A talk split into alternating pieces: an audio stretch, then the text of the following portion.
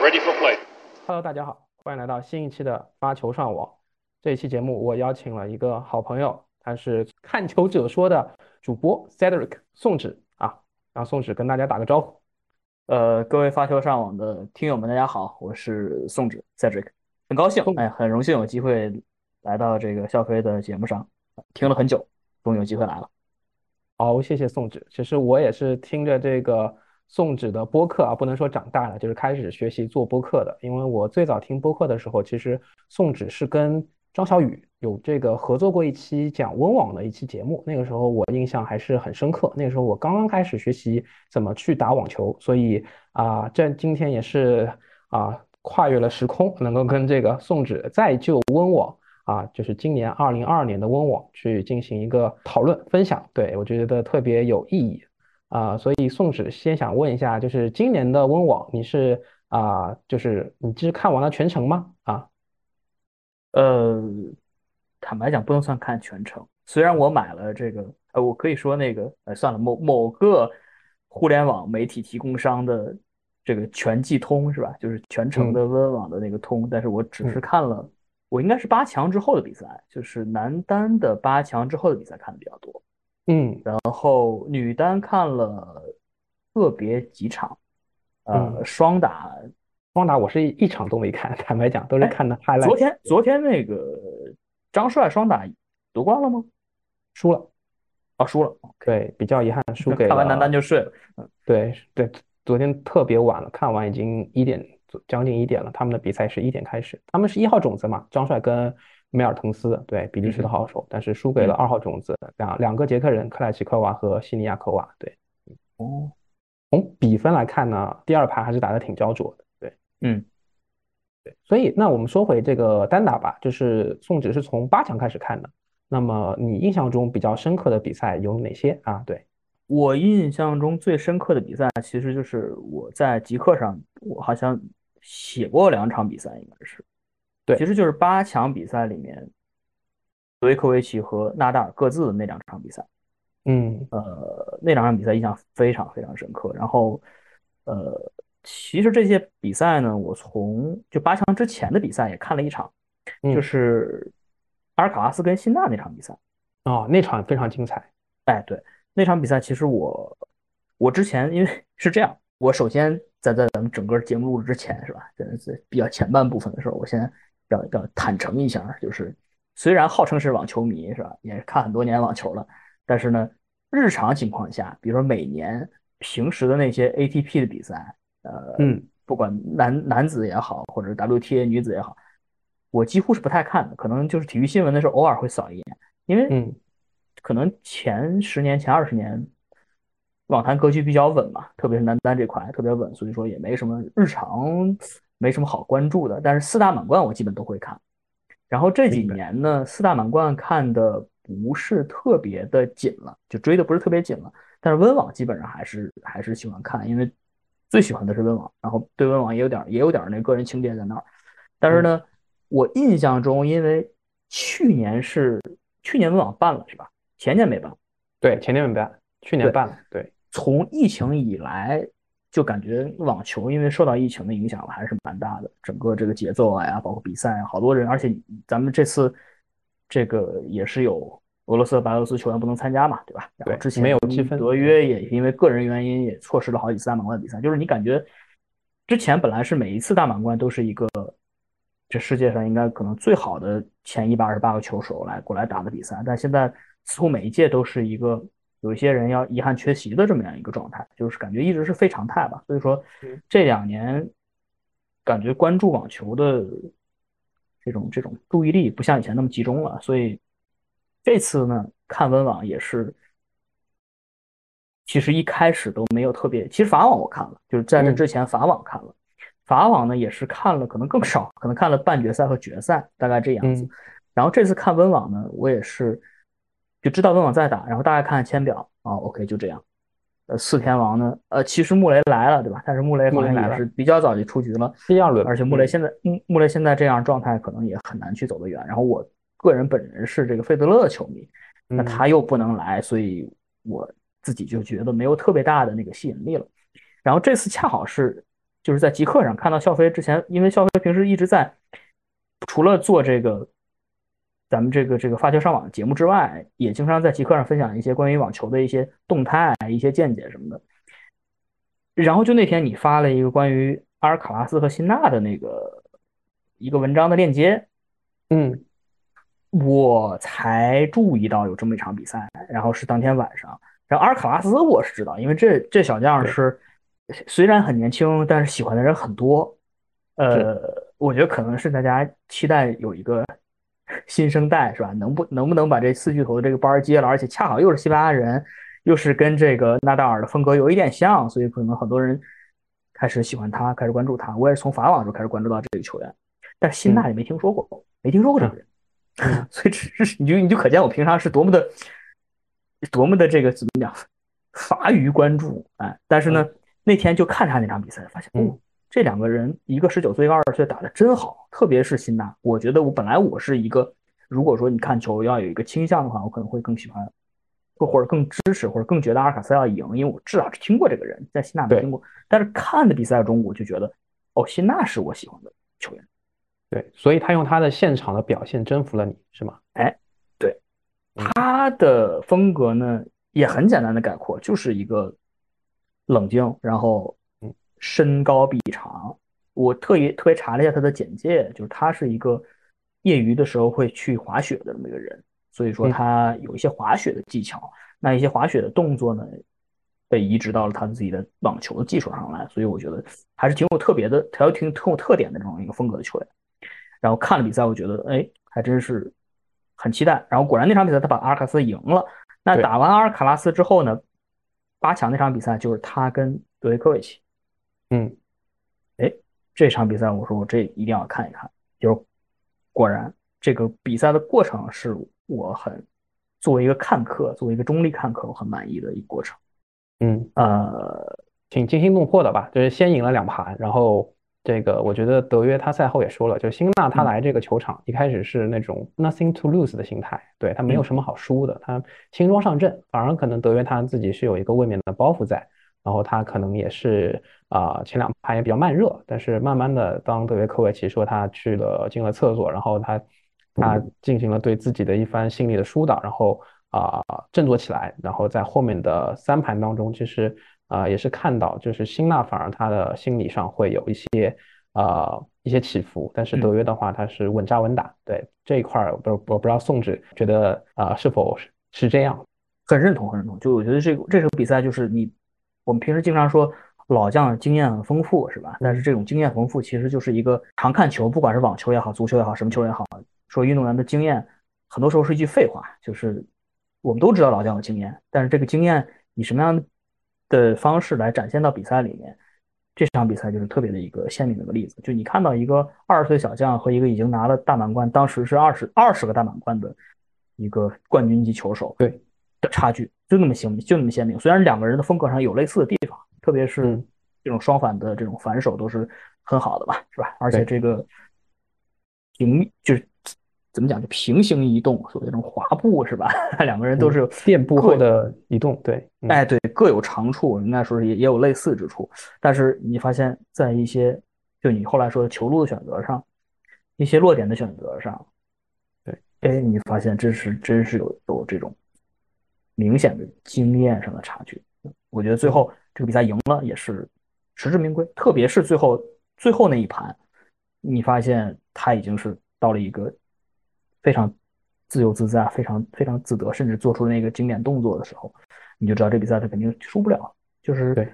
即使即使他落后，我们也觉得他能赢。我觉得这是可能就是冠军的一个基本素质。嗯，对。而且那个球其实辛纳已经回得很深，但是德约用他的这个身体的柔韧性，这个大鹏就展翅翱翔起来了。对他自己 也躺在这个草草地上面，对，做了那个姿势。我觉得那个时候其实包括辛纳他在。第四盘，他有一个在往前的一个救球啊，就是我觉得他也非常顽强，他摔倒在地上，好像也有崴崴到脚啊。然后我觉得这证明了他这场比赛确实是非常拼搏，但是就是可能他当时的身体状态已经比较难去支撑他应付之后的比赛了，就是他的脚步啊，他的体能，我觉得还是呃，跟德约的比还是出现了一些问题。他的这个大满贯的经验，包括前面宋志也说了，呃，还是有些遗憾的。因为我给宋志补充两两个信息，嗯，辛纳他其实在去年啊的大师赛迈阿密大师赛当中，他其实已经打入过决赛啊，但是他最后终是输给了那个波兰人胡胡尔卡奇啊，我们后面就笑称胡大师，因为胡尔卡奇也就只拿了这个大师赛。那么。辛纳的话，其实那个时候已经很年轻，对，十八岁出头一点，能够打到大师赛的决赛，我们当时就觉得这是一个未来之星。然后呢的话，今年的五月份也是有消息传出来，就是耐克签了辛纳，以这个一点五亿美金啊签了他十年，所以他差不多一年就能拿到一千五百万美金，那这个数额也是非常的夸张。那么阿尔卡拉斯的这个大合同还没有签，所以大家都很期待啊这个。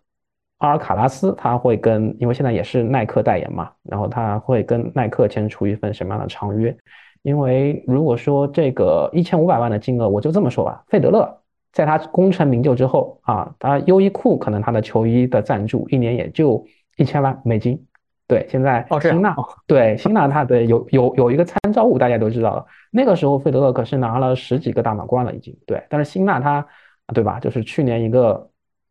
啊，进大师赛决赛的一个意大利人，对，可能这个耐克的品牌觉得他有更多的潜力可挖，还是怎么样的，所以他其实也是代表了一种未来的啊运动潜力和这个商业价值。对，包括我自己在极客也说了，我说辛纳跟阿尔卡拉斯打球的时候，可以学一学辛纳的他的这个手腕，他这个刷拍头的速度是很快的，所以你看到他那个正手挥拍之后，他的手腕的这种这种旋转是很厉害的。后来我自己周六试了一下。我发现我刷了几次拍头之后，我发现这个手腕是非常非常有酸痛感的，所以可能跟前面宋指说的一样，就是他有滑雪的一些技巧，他的这个手腕支撑的能力可能会特别啊这个强一些。对，所以我觉得辛纳其实仔细观察他的打球，确实是挺有特色的。嗯嗯。那么呃说了这两场，我觉得今天宋指来还必须要 Q 一下他，就是他是不知道大家知道吗？就是宋哲他是一个热刺球迷，对。啊，这这个这就是就生 Q 是吧？不，这个是有关系的。你听我讲完，就是决赛的时候有一张照片，对，嗯，就是科耶高斯他穿的热刺的球衣进场。哦，对，哦哦，这样，哦，对，人家说为什么科耶高斯拿不到冠军，有一个梗，就是说他进场穿了热刺的球迷在温布尔。哎，这这太黑了。对，这个，呃，我我 miss 我 miss 了这个细节。我如果我如果昨天看了入场的话，那我可能昨天应该会。支持 科耶高斯，但是我昨天没看到开头，所以我还是觉得德约能赢啊！原来这样，他是他是热刺球迷吗？呃，我不知道，但是吗？嗯，对，但他开场的时候确实就是穿，就是我这边有看到这个我群友发的图，我我我现在发，我发我就现在发给宋轼看一下。哦，你这个一定要发在 show notes 里面，因为这是对，对，这个一定要放在，这是一个很关键的信息。对，我觉得呃，提前应该就跟你这边哎，应该应该提前发给你看一下。对，就是没有没有，这你这这这种这种这种惊喜是更是更是有意思。嗯，因为我知道之前我知道那个女单选手里面拉杜卡努是热刺球迷。对。而且拉杜卡努之前是法网的时候是练球，好像在红土的场上是不知道是不是法网练球的时候是有穿热刺的球衣的。对，哦，看到了，看到了。而且这而且这件衣服不是这个赛季的球衣，之前赛季的球衣啊。哦，OK。所以其实对热刺对吧？咱们白鹿巷球场跟温布尔登其实也是有一些历史渊源在的。对，呃，对，因为我确实知道，就只知道拉杜卡努是这个热刺球迷，然后，呃，还有女单还有谁？我记得那个别的罗马尼亚罗罗马尼亚那球员叫什么来着？哈勒普吗？哈勒普对，哈勒哈勒普他不是热刺球迷，哈勒普是哈勒普是踢球踢得很好，我觉得他自己会踢。然后有一次看一个他他自己在踢球颠球的一个录像视频啊，嗯，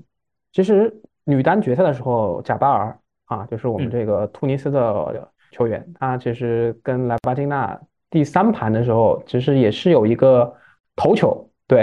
也是有个头球，对，顶顶向远方，就是看到他这个足球上的天赋啊。对，我们聊我们这个场外 先收一收，我们聊我们聊回昨天的决赛啊，你其实是一开始就是觉得是德约会赢，对吧？呃。这两个人的差距实在是太大了。就是昨天也有朋友跟我说，这场比赛决赛是这两个人嘛，我说这两个人什么什么多大的差距呢？就是说，你想德约科维奇是一号种子，然后科伊高斯是没有种子，他不是种子，就即使在这个比赛里面，也大概可能有十至少十几二十个人的实力远是在他之上的，就是如果按日常排名来看的话，所以我觉得。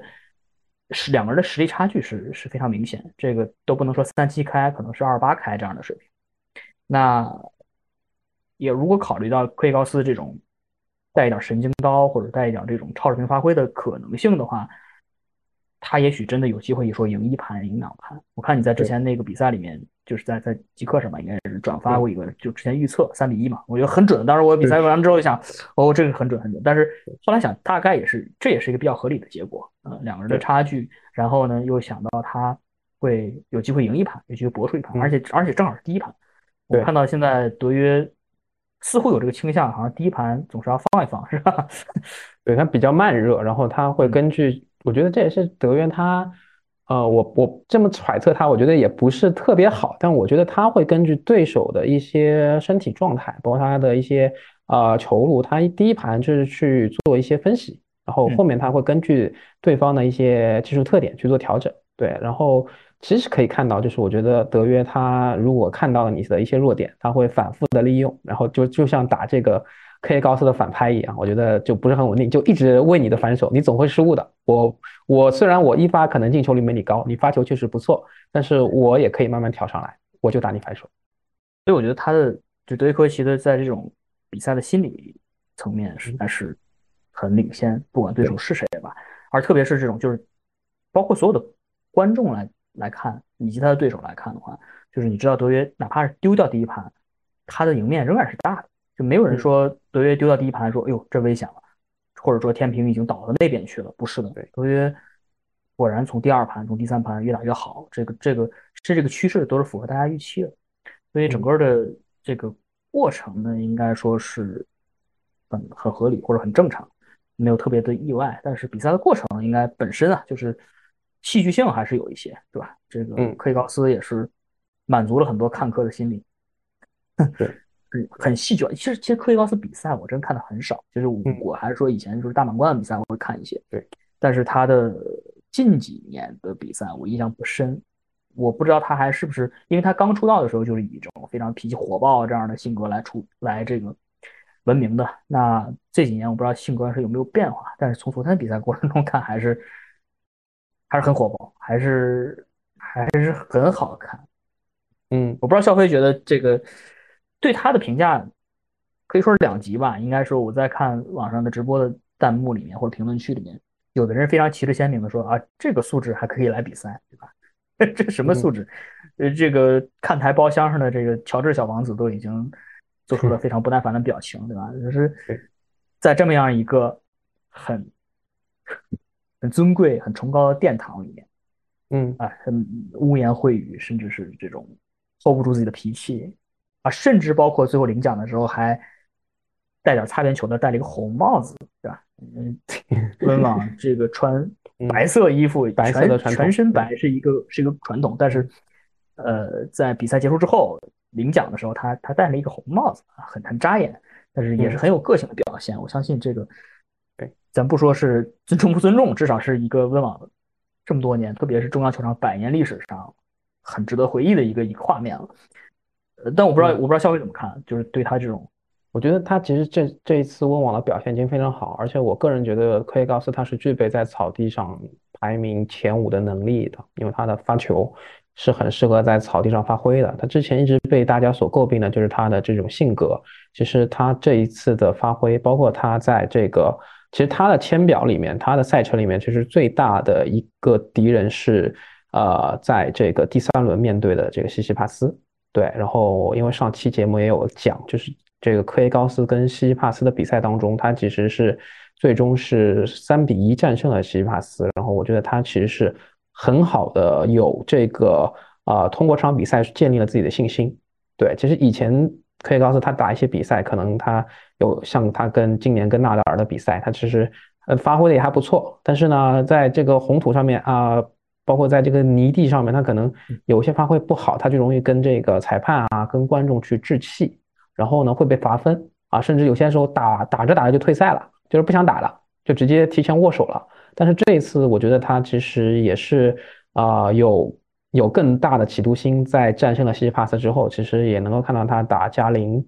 打这个中岛布兰登，其实我觉得还是发挥的比较稳定的，心态上面的起伏也不是很大。包括在决赛的时候，你可以看到他在第一盘也是有一些下手发球，他有一些胯下，就是他还是他其实以前这样的动作非常多的，但在决赛当中他已经非常简化了。那可能还有，但是这个感觉就是习惯，他收不住了。这场比赛你能看得出来他是想赢的，他他他并不是那种放浪不羁这种啊放荡形骸的这种浪子的形象。他这场比赛能看出来他还是想赢的。对，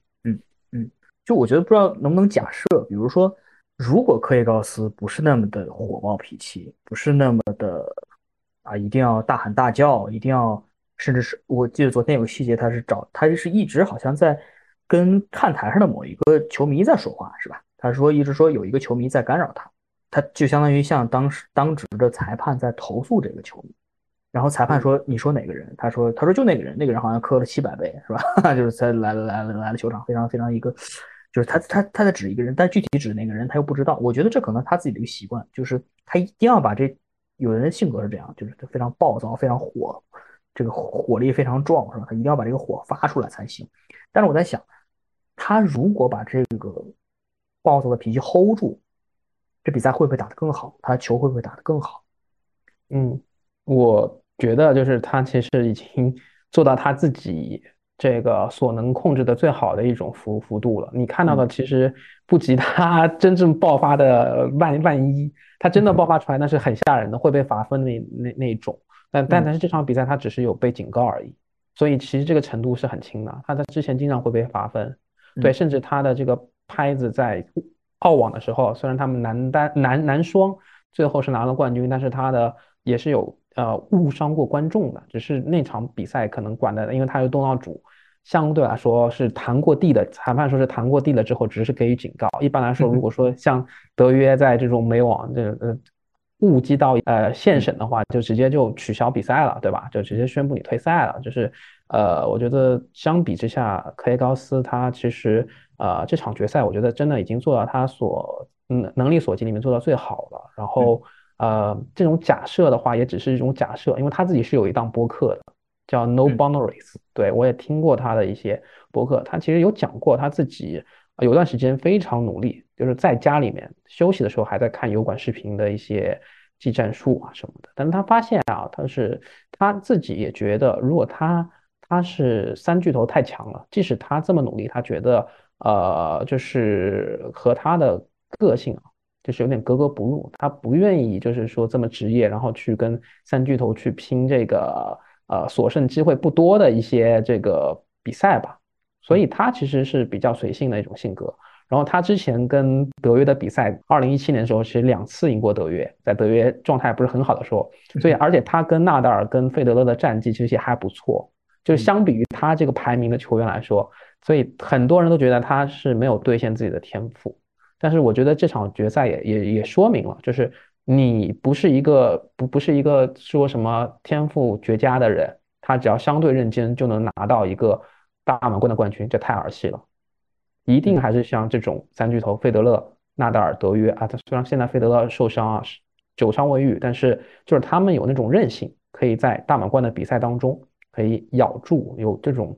运动家的这种精神，去去去去达到他们想要的。我觉得科耶高斯可能就是差点这个意思，他更愿意去享受生活。我觉得个人的选择不一样吧。嗯，是的，我我在包括在之前，呃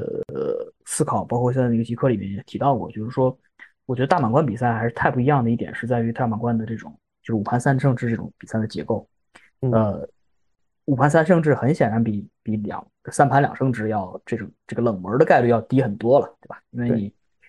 输掉一盘，你还有你还有三盘机会可以扳回来。但是如果输掉一盘的话，三盘两胜制的话，你可能就真的很危险了。所以，我们日常看到一些呃 ATP 的平时的比赛里面，这种冷门是存在的，包括科里高斯赢到三巨头都是有可能的。但是在这种大满贯里面，他赢到对手的可能性就很小，因为像他这样的需要打出一些这个。超级球、神仙球，但是在五盘三胜制这种三个小时、四个小时的这种大的结构里面，你很难一直神仙。然后，而且特别是到最后，要求你的体力要非常足。我们看到像阿尔卡拉斯、像辛纳这样的球员，虽然很年轻，但是他体力是不行的啊。他体力到后到后半程的时候，明显就不行了。反倒是这种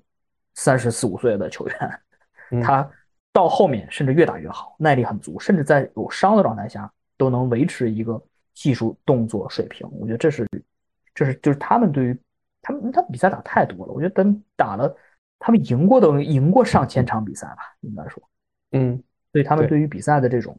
感觉已经是完全内化在自身的这种直觉里面了。所以他们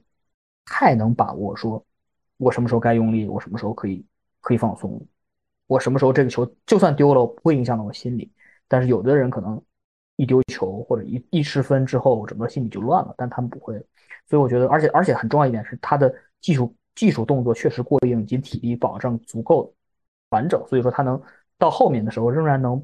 不至于说打出非常变形的动作出来。所以我觉得这是就三巨头也好，包括一些顶级球手跟这些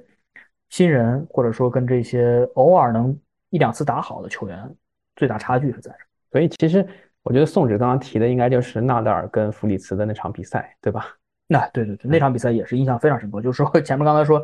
八强八强这。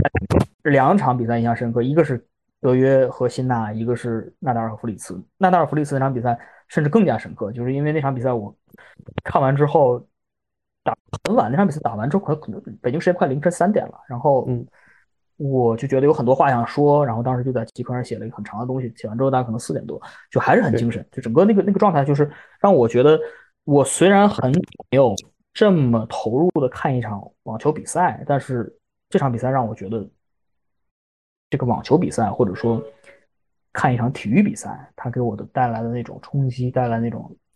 感受非常真实，然后也非常非常足。就是一个，就是德，就是纳达尔，他他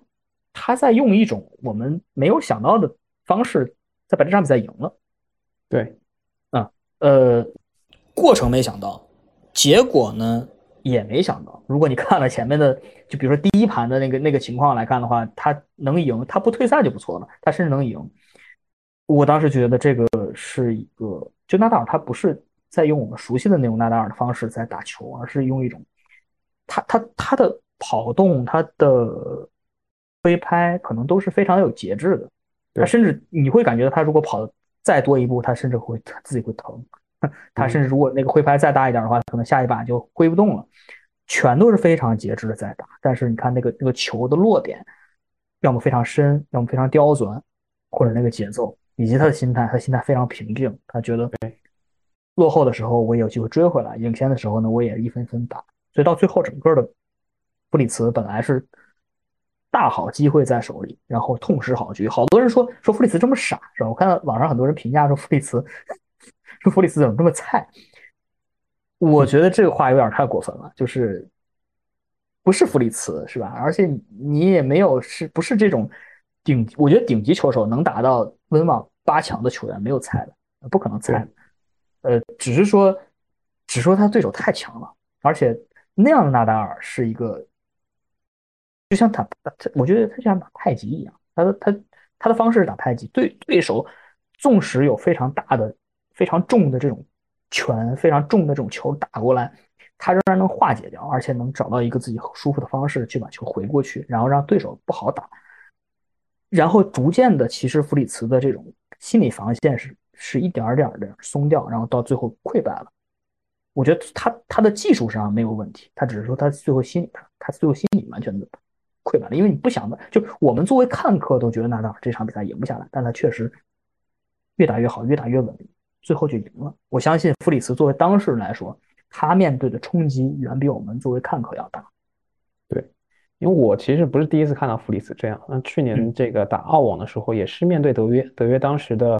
啊也是腹部肌肉也是有拉伤，然后当时也是能够看到德约打得非常难受。但是弗里茨的话呢？啊，你觉得他渐入佳境，甚至可能爆冷？对，在十六强的比赛当中，我记得好像是对。然后，但是那场比赛最终也是德约啊克服了自己的伤病，然后渐渐的把球给赢回来了。对，然后也我觉得也是跟大满贯有关系，可能你啊，这个打三盘，对，就是这种身体状态，可能你也就不坚持了。但是我觉得纳达尔他就是啊，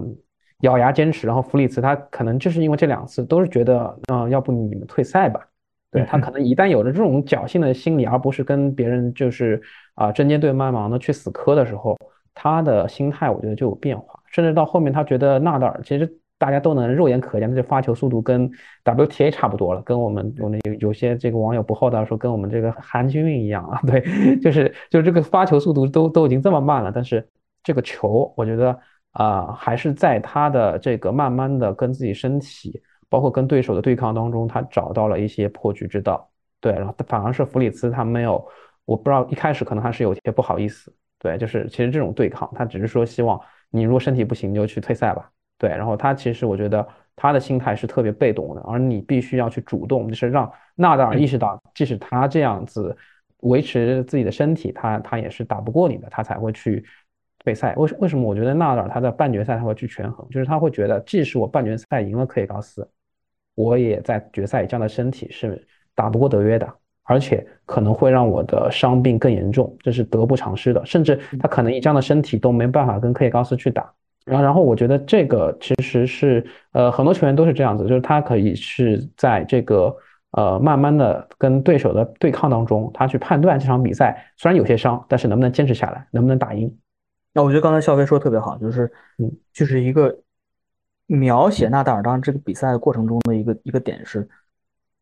从被动到主动，嗯，就是他是一个到极度被动的状态下。我当时在极客上说，我说他是一个手头资源极度紧缺的状态下，体能也不行了，啊，嗯，身体也是个受伤痛也非常大的情况下，对，而且对手气势正盛，就是一切的资源都不利于他，在这样的状态下。他怎么去配置这些资源？我觉得这是一个战略家的做出来的事情，把极度有限的资源配置到应该配置的地方去，然后变得非常高效的，一点点把把被动变成主动，然后最后他是最后他其实是一种非常主动的方式把比赛赢下来的。我觉得这是一个很，你就是他到最后他其实没有在 care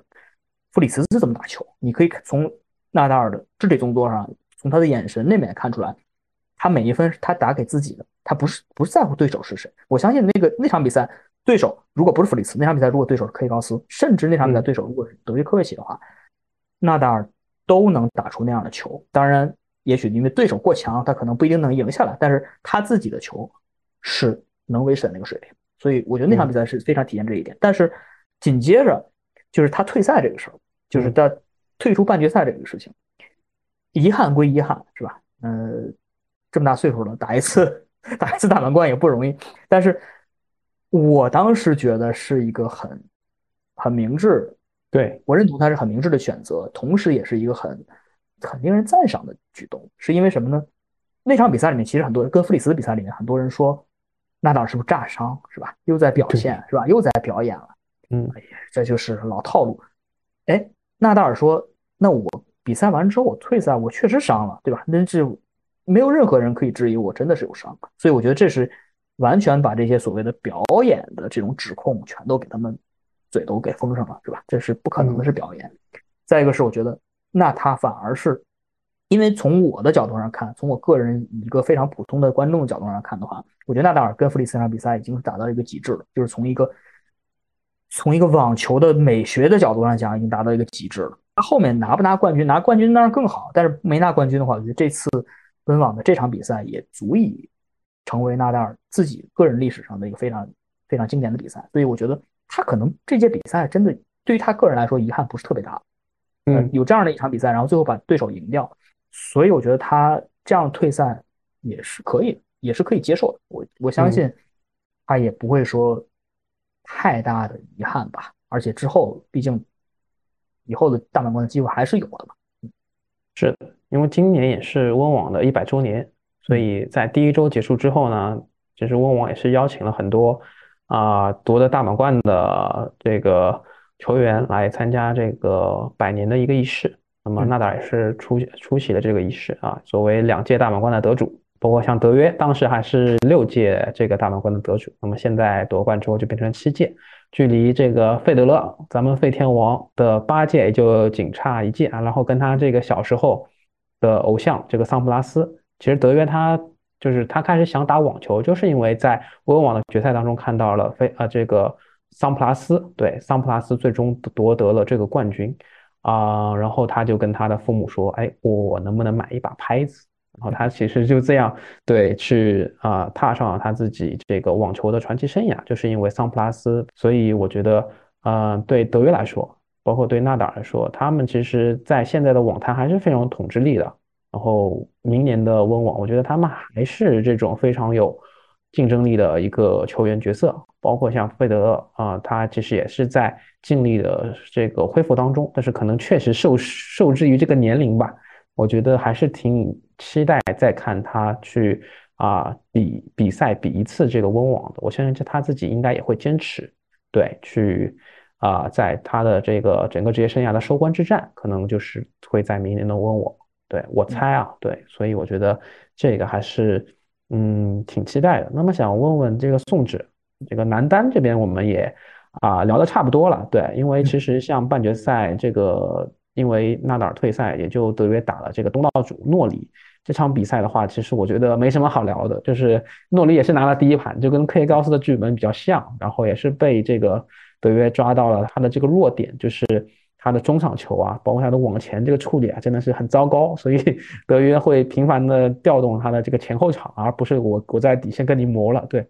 我也不是磨不过，只是发现你有短板，我就没有必要。对，然后。啊，女单这一边，我我不知道宋轸从什么轮次开始看女单的比赛，然后有没有关注？比较少。呃，是这样，这个女子网球，坦白讲，一直是关注比较少。就是我个人也是挺，我个人也挺好奇。其实从我个人角自己角度上讲，挺好奇。就是很多的咱们国内的球迷都是很，就是我觉得他们能一碗水端平，我觉得很厉害。就是。呃，男子网球能看到很多，然后女子网球看的也很多，甚至可能对于很多的女子网球选手都如数家珍，是吧？有很多外号，是吧？然后而且都，呃，他们自己互相之间的一些恩怨呀、一些故事啊，都是如数家珍。我觉得很，我从我这儿我觉得挺挺有意思，因为我自己看女子网球看的比较少，呃，非常非常的坦诚的讲，就是我觉得女子网球的观赏程度，这跟男子没法比，就是。嗯，咱也不说偏见是吧？确实是这个 比赛的观赏程度确实低一些，但是历史上我确实是看当年李娜，那是那咱们全国都关注啊，是吧？那那那个是呃那个年头是女单几乎她的比赛肯定一场没落，然后还有还有一些其他的中国金花呢很多了，呃有一些也不能说名字的，然后 呃。包括包括这次郑郑钦文，郑钦文其实我最早知道这位球员是是在是在法网，法网，嗯，他打那个斯瓦泰克，对，哎，对，没错，在之前也没没太了解。其实他打斯瓦泰克之前的那场比赛，我好像也看了，然后打斯瓦泰克那场比赛，科内特，对，之前科内特那场科内特也看了，对，呃，然后这次比赛呢，温网的，因为法网的优秀表现，所以在温网上对他关注更更高一点。呃，他之前的比赛里面，就是前几轮都是在一些。我们知道温网除了那个中央球场一号场、二号场、三号场之外，其他都是一些边边缘上的一些那个小场嘛，观众也比较少。但是如果你看那个所有的那个信号的话，你就可以看到那些比赛。我当时刻意看了几场郑钦文的比赛，有一场比赛我记得打得很晚，天都要黑了，呃，他还是打的还是打挺好的，我觉得就是印象中还是还是不错的。最后输给这个拉巴金娜，那是冠军啊，是吧？就跟苏瓦苏瓦泰克一样，在法网输给了冠军，在温网也输给了冠军，对。对。嗯，然后这次，呃，我觉得除郑钦文之外，可能其他的人也也有偶尔关注一点，因为包括像像贾巴尔，因为我之前真的不知道有这么一这么一号球员，就是一个一个阿拉伯国家的女子 女子网球手，第一次见到，呃，嗯，他的风格我也挺喜欢的，也也也挺强。然后包括像哈勒普，我前面说，因为哈勒普喜欢足球，然后之前看了很多的周边的东西，对他也有点也有点这偏好。呃，还有一个球员是这个叫。就是第一轮把小威赢了的那个啊，呃，韩叫什么来？韩女士，汉汉哈莫尼弹啊，对，harmony 就是那个和谐那个 harmony 弹。但是据说这个名字其实应该是他的姓应该是陈，好像，因为他是一个是翻译成陈夏利尼，对，陈夏利尼，对，没错。我特意查了一下他的这个个人简介，他是柬埔寨和越南的后裔，后裔，然后在。一个可能父母一一一边是柬埔寨人，一边是越南人，然后在法国生活，所以他一直在法国长大。呃，怎么说呢？就是他是一个，你可能就是亚洲脸，所以可能会对他关注多一些。然后我还特意去这个 YouTube 上去去找了找他的这个一些以前打球的一些一些画面，甚至有有他特别小的时候，可能就八九岁的样子。然后我觉得很有意思，因为 就是一个一个一个东方脸，然后讲法语讲的很好。就 我我我个个人癖好，我就看这个，哎，我觉得他讲法语讲的挺好的。呃，然后打球打的也也不错，但是但是确实这次比赛里面他的那个争议是挺大的啊。咱们也不说这个，所以他我看好多中立球迷对他也是非议很多。对，因为他的第一周他的事儿最多，因为他本来报了女双，但他可能他没想到他打赢小威。所以呢，他的放了他女双搭档的鸽子，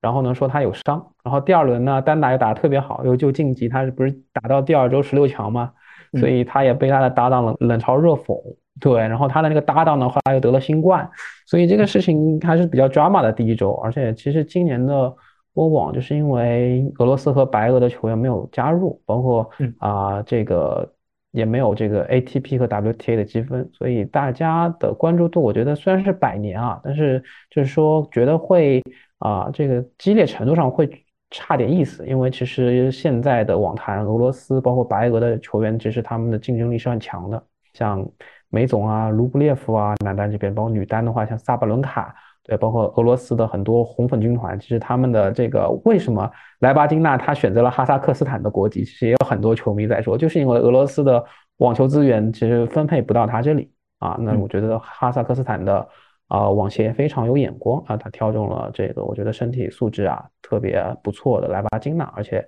莱巴金娜她小时候学球的经历，我是有呃后面有关注一些网球博主看到，她其实是非常的。艰辛的，然后的话，嗯，俄罗斯网协也给不了太大的支持，所以我觉得当有一个文化类似的邻近国家伸出橄榄枝的时候，我觉得他们他也是把握住了这个机会，就是选择和努力，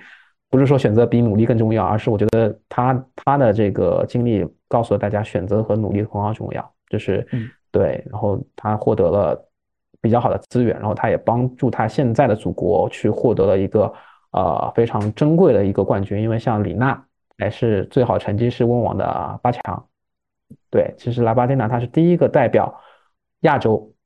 拿到了温网的女单选手。对，所以其实还是有一个里里程碑的意义。如果是贾巴尔拿拿的话，那他就是第一个阿拉伯球员拿到了大满贯，且还是温网。嗯，哎，但是这个事情我这个事情我想想问问肖飞，就是说，呃，如果在本届温温网开始之前的时候，莱巴金娜拿到冠军的可能性有多大？嗯，我觉得是不大的，因为我当时也是有做过预测，就是其实我是说过贾巴尔，因为贾巴尔的他的这个草地啊，包括他今年的这个手感还是不错的，所以他进决赛在他那个半区其实是可以被预料到的。但是啊，莱巴金娜这个半区因为有斯瓦泰克，对，然后我也没想到这个科内特。对吧？其实大家看法网也看得很清楚啊。当然，科内特那个时候有伤，他输给了这个郑郑钦文。但是郑钦文呢，他跟斯瓦泰克，特特特别是郑钦文后面那个大腿受伤之后，你是能看出斯维泰克他其实还是抓住了我们小郑的这个伤病，其实他是有下狠狠手的。所以其实法网的那个对阵之后，我当时看这场比赛，我是有点意外的，但是也在这个情理之中吧，因为呃，我觉得。科内特他其实做过一些功课，而且斯瓦泰克他在草地上的发挥确实也不是很好。他上一轮其实已经有输过一盘，跟这个克雷霍的比赛当中有输过一盘，所以我觉得科内特他其实是呃也是很顽强，他的底线也是非常的啊这个能磨，能够坚挺，然后去找这些斯瓦泰克他击球不舒服的感觉，然后啊能够。比较好的、稳定的去去调动这个斯瓦泰克，包括他的能力也比较全面，往前啊，这个包括中场球打的也都挺好的，所以我觉得斯瓦泰克的实力啊，怎么说呢，也也能够被大家所理解吧。但是很多有一些参与博彩的朋友可能就不这么想了。对，是，所以所以我觉得最后这届温网的这个结果，就是从男单和女单的夺冠的冠军的角度上来讲，比较典型。这个其实是一个非常典型的结果，就是。温网是头号种子，也是嗯三巨头之一的德约科维奇夺得了最后的冠军。然后女单这边呢是一个名不见经传，甚至可以说啊，来自哈萨克斯坦的这么一个莱巴金娜拿了最后的冠军。我觉得这是一个，就就我前面想说。对，所谓我不太关注女网的原因，一方面是因为观赏性不足，是吧？嗯，我觉得这可能会会有一些有一些听友可能会觉得有有一些有些非议在这儿啊，个人观点嘛，无所谓。但个人观点，这我非常坦诚的讲，这个，但是同时我也觉得这是体现了一个，就是我看球这些年一直存在的一个现象，就是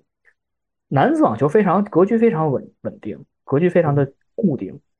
呃，女子网球呢一直是乱世，呃，可能偶尔有一段时间。有一些人，包括像小威这样的，是吧？扎拉波娃那个时候，对，扎拉波娃的时候，对，来过一段时间。包括像，其实我我赶上了那个谁的尾巴，就是赶上了比利时双输，是吧？海宁 克里斯特尔斯跟克里斯特尔斯，我其实赶上他们的尾巴。然后在之前的时候，包括像格拉夫，那特别小的时候，格拉夫西斯，我也看过他比赛。对，当时的时候呢，其实也是有一点这种，也是有点战国的感觉啊，都是都是女将，都非常强，呃，但是没有谁有绝对统治力。呃，后来其实真正的统治力的这种决定性统治力的，可能就是威廉姆斯姐妹，特别是小威。但是从近十年开始，我觉得这种这种格局变得越来越乱，呃，以至于说到现在，从二零二零年年开始之后，就到这个疫情期间的时候，就变得更加乱。而且有一些球员，好像我印象中应该是是巴蒂还是谁，是吧？特特别早就退役了啊。对他今年退役了。对，就是这种特别奇怪的情况出现，包括像大阪直美，我印象中大阪直美好像，当然他自己的心理心理上出过一些问题，是吧？然后也比赛状态也也也起伏不定，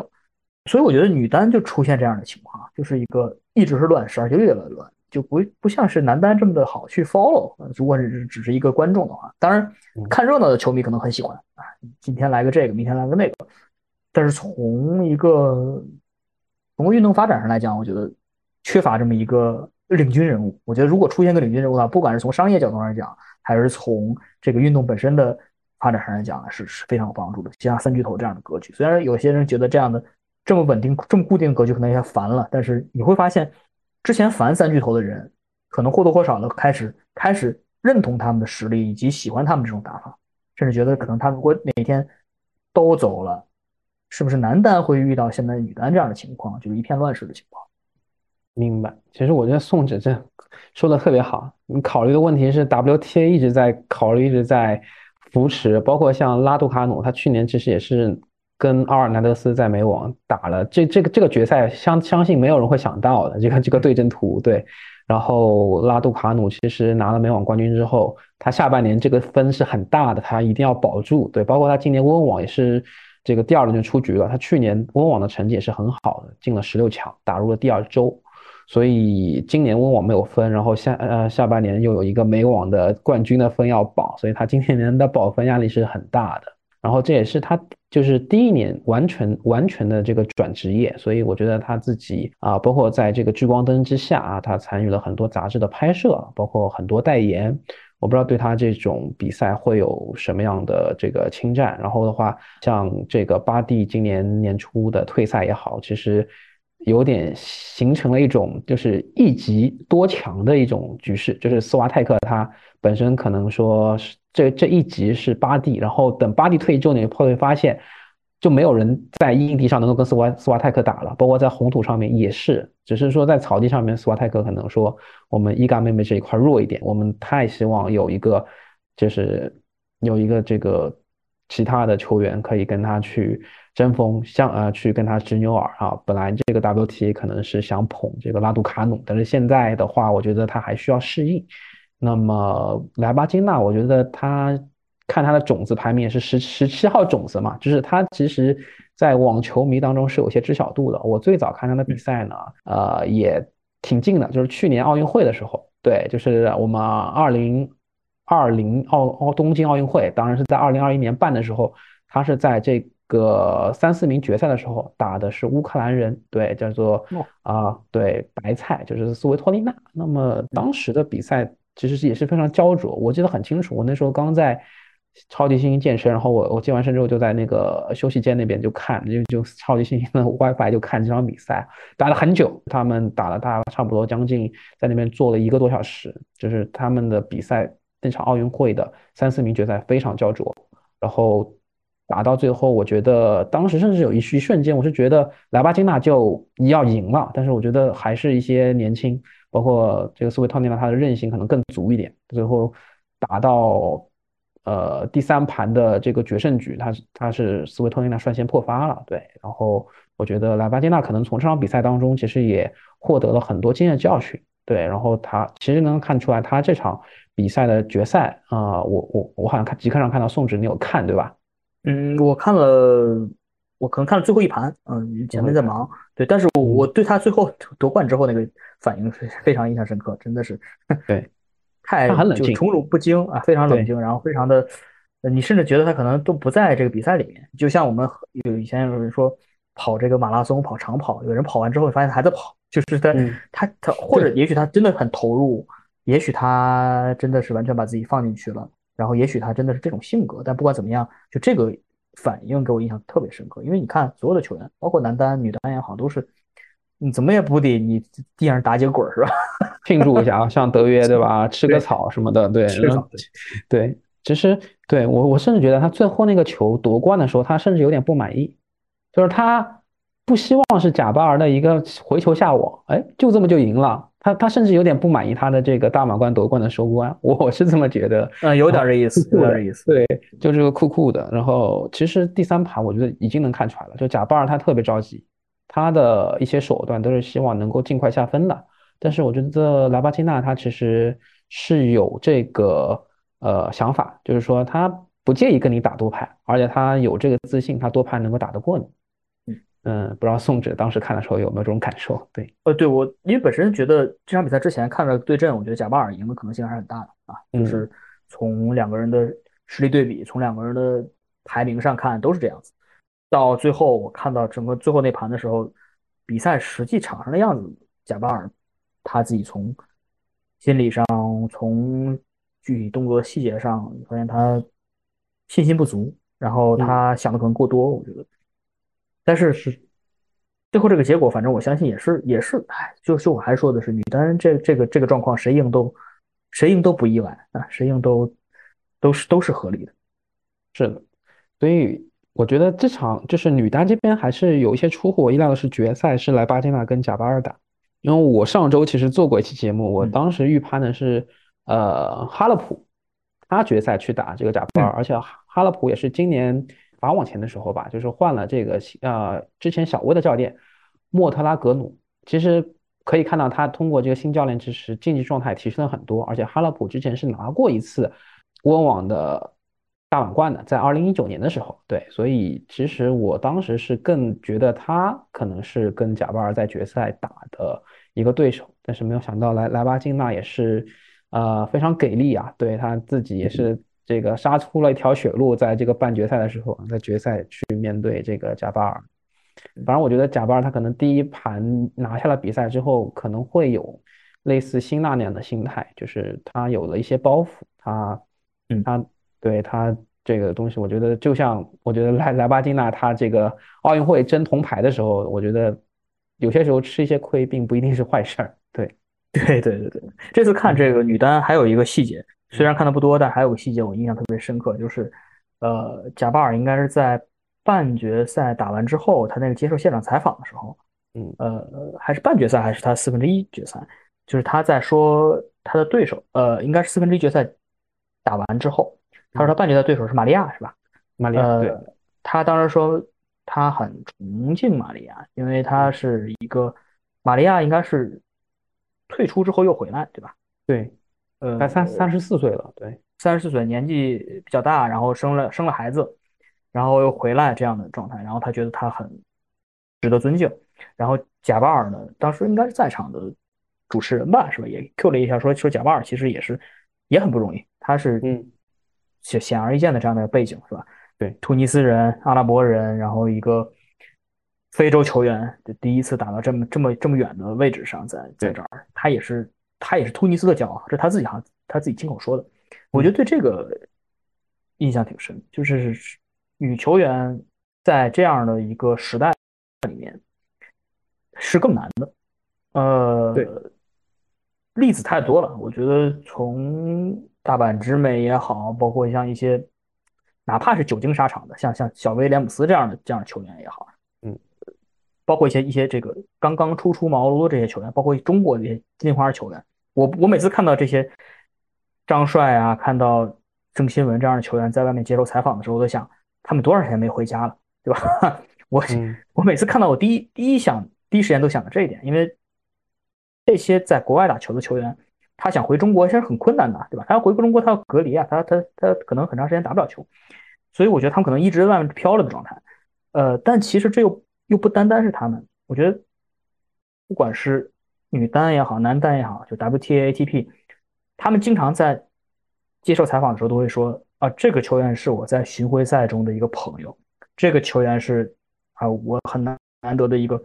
巡回赛的一个好对手。他第一一定要强调巡回赛这个词，就是 tour，就是。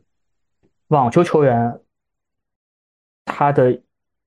每年的生活是非常的空中飞人，是吧？对，一站跟着一站，全世界飞。我觉得这是在一个正常状态下，就是在二零一九年以前，就是一个还就是一个已经很辛苦的工作了，就是一个类似要全球出差的工作了。那在二零一九年之后，各国的。政策都不一样，然后又有很多的新的困难出来，甚至有些人还得了病。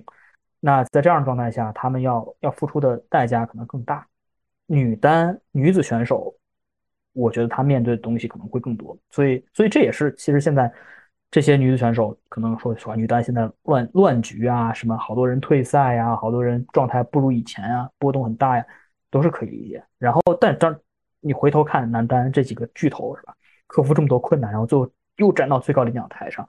是的，特别是看现在这个 A A T P 和 W T A 的排名啊，就是真的是现在斯瓦泰克是八千三百三十六分，呃，第二名这康塔维特就四千三百二十六分，就是只有二分之一。然后萨卡里也是四千一百九十分，啊，巴多萨四千零三十分，就是这个断代的悬殊是很大的。但是你在呃 A A T P 这边，你可以看到像这个。像梅德韦杰夫他七千七百多分，然后兹维列夫也将近七千分，然后纳达尔的话也是有六千出头的一个积分，就还是比较接近的。大家追赶你追我赶的势头是在的，对，所以我觉得这是之后 WTA 的啊老大难的难题了，看后面有没有别的球员冒出来，希望是我们郑钦文。对，对我觉得我我觉得最后还补充一句，就是像你像现在其实男单和女单这样的格局上，或者现在这样一个状况的差别吧。也是一个什么反应呢？就是说，男单比赛，男子网球，你可以看到一个人可以把网球打得多么好，对，一个人可以把网球打得多么的伟大啊！就是他们不断的在刷新他自己的记录，他不断的在刷新他自己的伟大，而且不是一个人，是三个人，嗯啊，嗯，我们假定费德勒还在，是吧？就是三个人同时都在，这是一个我补，这里我插一句，我补我补充一点，就可能。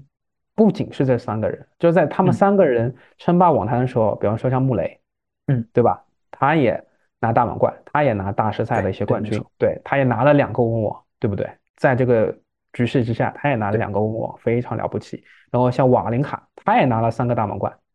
对他只差温网没有拿。那其实他这三个大满贯的含金量是更高的，因为他是直接击败了三巨头之一的，对吧？包括像这个德尔波特罗拿的这个美网的。这个大满贯，所以其实啊，三巨头是更闪耀的。但是被三巨头他们这个打压的一些球员，像穆雷，他他换到另另外一个时代，假如他早出生几十年或者晚出生几十年，他的这个天赋，他的水平是可以拿到更多的。但是我觉得这也不能抹杀他的一个伟大。对，好，对对，个人情感角度来讲，我其实更喜欢四巨头，就是更喜欢四巨头的说法。说法，嗯，当年。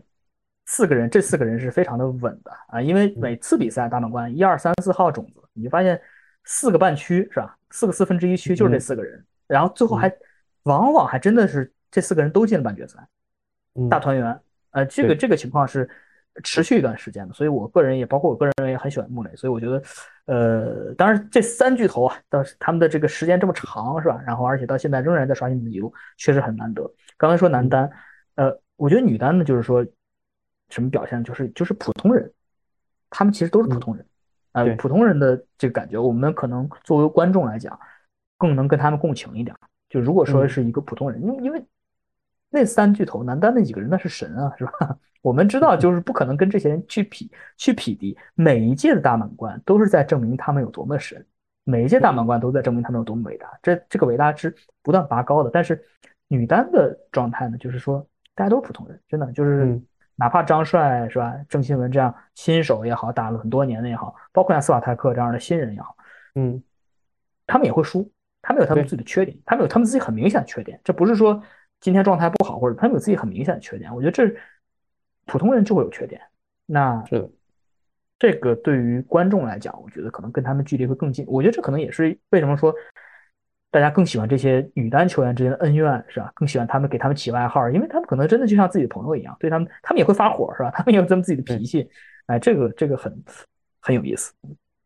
是的，其实为什么就是说很多这个网球迷他们会看女单？因为我是很同意宋轼的说法。其实我大满贯女单比赛看的也比较少，嗯，但是呢，我也会看一些，就是像一些球迷说的一样，就是你看这个比赛吧，他可以看到的就是说，呃，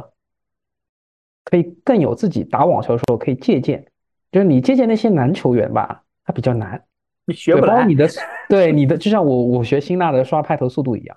女子职业网球运动员，他们的球路选择，他们那些打法，其实是更利于我们这种业余的网球比赛的一些啊，对一些战术，其实是很多女子的一些技战术的一些选择，其实对于我们来说是更有参考和借鉴价值的。像贾巴尔他的一些侧旋的切削，其实是他贾巴尔个人的特色，但是我们觉得也是可以运用到我们自己的这个比赛当中。但是你像让我们像什么德约这样子啊，这个。这这个韧带，这个一字马下去救球，这不不太可能。然后像很多像纳达尔这样转速非常夸张的这种正手，绕头的随挥，强强闪正手，对吧？这种其实也是很难的。对，所以其实我觉得女单是有这样一层东西在。对，然后我觉得。呃，咱们现在可以再聊聊，就是啊，我觉得温网差不多了。就是宋轼，你个人是怎么跟这个网球相结缘的？就是你是是，因为我我现在听你之前的意思是，啊，平时会看一些大满贯的比赛，主要也是这样。那你最早是什么时候关注到网球，然后慢慢的啊会看网球比赛，或者说去打一下网球这样子？嗯，我看网球最早其实是，就是我们家里人，就是我我的我的外公，我的姥爷，他是打网球的。他是，但他不是职业网球手，他只是就是是是业余，嗯，那个单位里头有网球比赛，但是因为我当时很小嘛，然后去看他打比赛的时候，我印象很深。然后后来他也是把他的一个网球拍送给我。然后你当时几岁啊？我可能也就是个上小学七八岁的样子，七八岁。他因为网球有一个好处是，这个可以给大家安利一下，就是当时我我姥爷已经是六十多岁了，就是。就是你即使到六十多岁的时候，仍然可以打网球啊，仍然其实是一个职业生涯，不也不是职业生涯了，运动生涯非常长的一个一个项目。呃，所以当时，但是当时他把网球拍送给我，也没怎么打过球。我到上大学之后吧，应该是大二，我们有一个暑期的，就是回到这个我们老家那边有一个暑期的网球班我就跟着学了学，然后学了可能也就十节课左右。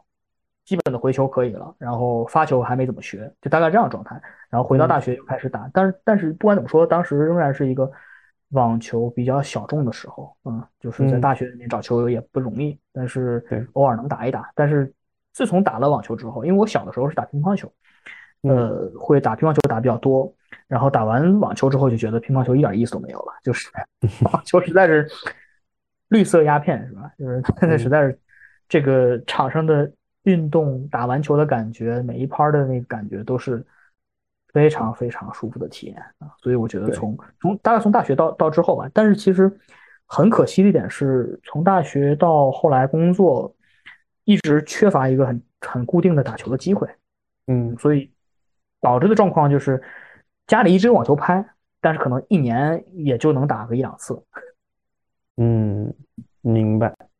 那。其实我觉得，就是很多人他也是通过大学的社团，包括这个有，因为大学就自带场地嘛，对，所以其实他们是开始啊，成人就是第一步去呃体验这个网球这个运动，我觉得还是挺幸运的。其实我大学的时候就是呃比较小，也没有这个场地，都没有玩网球。对，其实也是到了差不多二十八九岁的时候，才在自己家门口的俱乐部去体验，然后慢慢去参加一些比赛。对我觉得，其实大学能够接触到。网球在我们这个年龄段来说，我觉得还是挺幸福的了。对，当然现在小孩子他们就更早。对我觉得他们其实是呃更幸福的一一群人，可以去通过这个网网球很小就去学去强身健体，包括中考现在也有加入了这个网球的一个一个考核的一个指标，可以跟羽毛球啊这些去去去选择，对，选择一个去比。对，包括甚至我听说啊。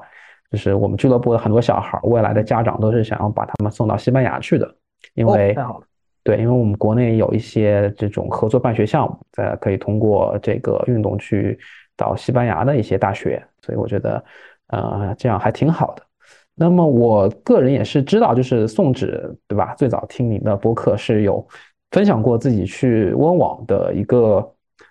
观赛经验，包括怎么去买球票，怎么去啊，好像是住那边的帐篷，对吧？我觉得可能这里也有很多听友就很感兴趣，因为现在也是疫情，对，就像宋轸最早开节节目开头说的一样，包括很多球员他在疫情下面也是要有这个 tour 的。那假如这个解封之后，啊，你你有没有这个想过，比方说再去看一次大满贯？这次可能还是温布尔登，或者是一个其他国家，美网还是也好，还是什么墨尔本，或者是。巴黎对，就是呃这样的计划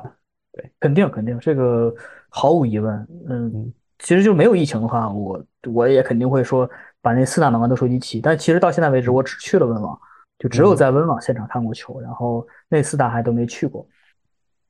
那温网跟你分享一下呗，就是温网，哎，温网太有太有意思了，我觉得这个单说一期可能都行，但是我觉得简简简简单的简单说说，简单说说本身这个温网的。看球很有很有魅力，就是很有很有这个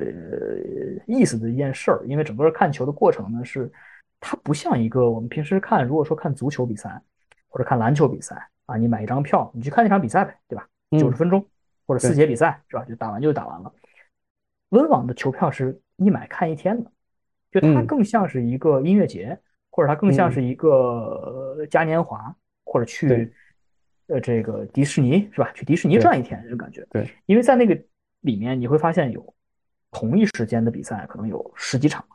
嗯，进去是随便挑的。当然，中央球场的票如果有像费德勒这样的球员、纳达尔这样的球员，那个票可能额外再单买一张，单买一张单买一张，因为那个座位是固定的。但其他的位置基本上都是随便坐，先到先得。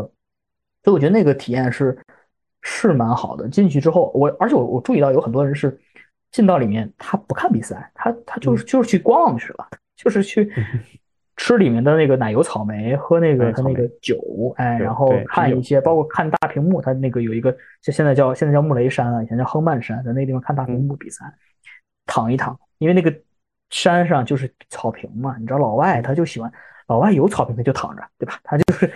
他他去公园也是躺着，在这儿也躺着，而且票很便宜，那票。虽然排队可能需要点时间，但是那票买的可能也就是个十磅、十五磅，然后合人民币一百多块钱一点，可能去个公园儿，大一点的公园也也得花点钱。所以我觉得他们好多人是去野餐，是去玩这样的一个心情，而且带着全家，跟着这个孩子呀、老人啊都去现场看，是这样一个非常的家庭的活动，而且时间很长，所以这个本身的体验是很值得的。然后再一个是，就是他排队的体验嘛，我觉得，嗯。咱们现在肯定看大满贯，特别是什么美网呀、澳网呀，有很多国内的一些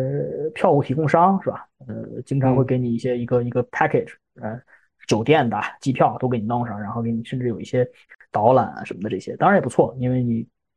他给你全包了嘛。但如果你是一个对，如果你是一个喜欢自己去逛逛的人，然后如果你是个学生的话，因为我当年去看的是学生的身份，我也没那么多钱。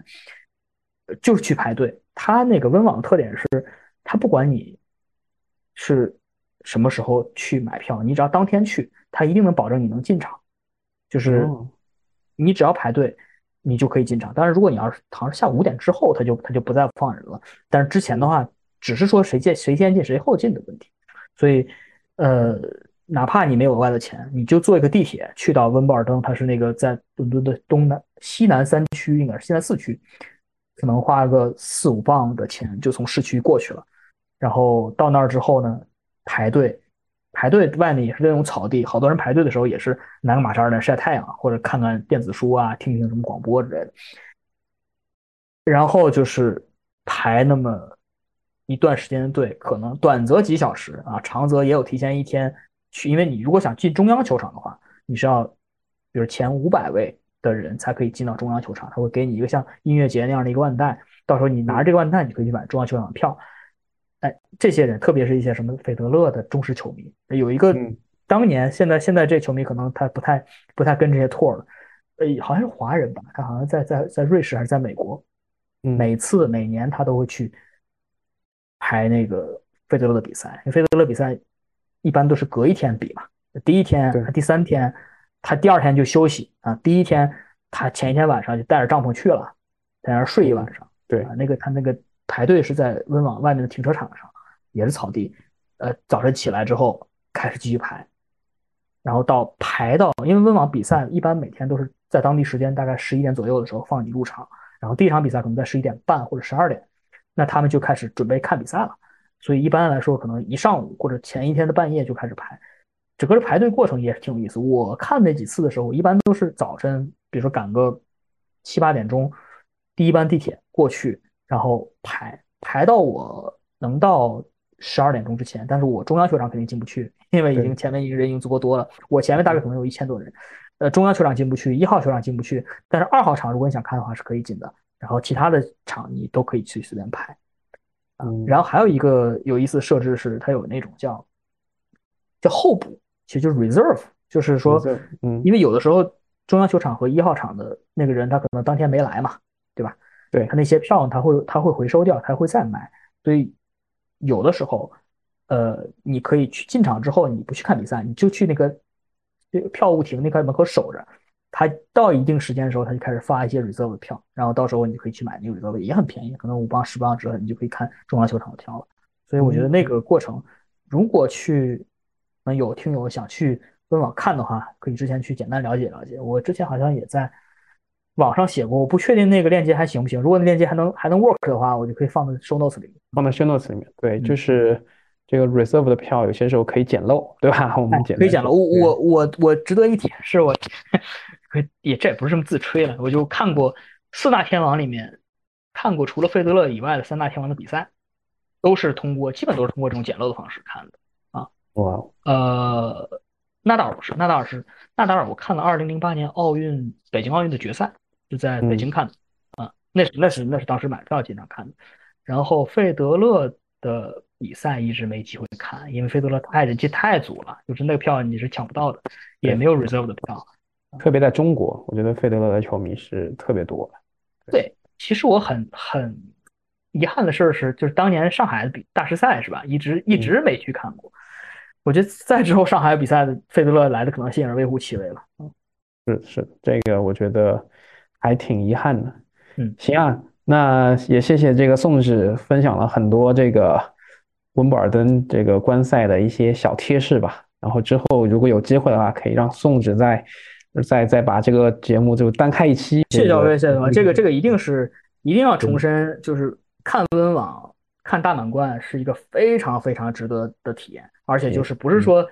看一次就够了，我就我我想每年都去。就是每年如果有机会的话，都都应该去。我看到上次，哎，你上一期节目是跟四楼是吧？嗯，四楼，对对，呃，上上期，他他应该是一个新进的网球球迷，他还在极客上他说：“哎呀，有机会如果能去到温网该多好！”真的是，真的是，就你就我觉得永远都去再多次都不不会嫌多的，每次都不一样。嗯，好的，那这期的发球上网就到这儿，谢谢宋植，对，好，谢谢肖飞，谢谢大家。嗯，好，大家拜拜，拜拜。拜拜！欢迎收听发球上网。发球上网现已上传小宇宙、喜马拉雅、网易云音乐、苹果 Apple Podcast、Spotify。你可以在上述平台收听并留言与主播嘉宾互动。另外，添加发球上网小球童微信号 surf 下划线 volley 即可进入发球上网听友群，以球会友。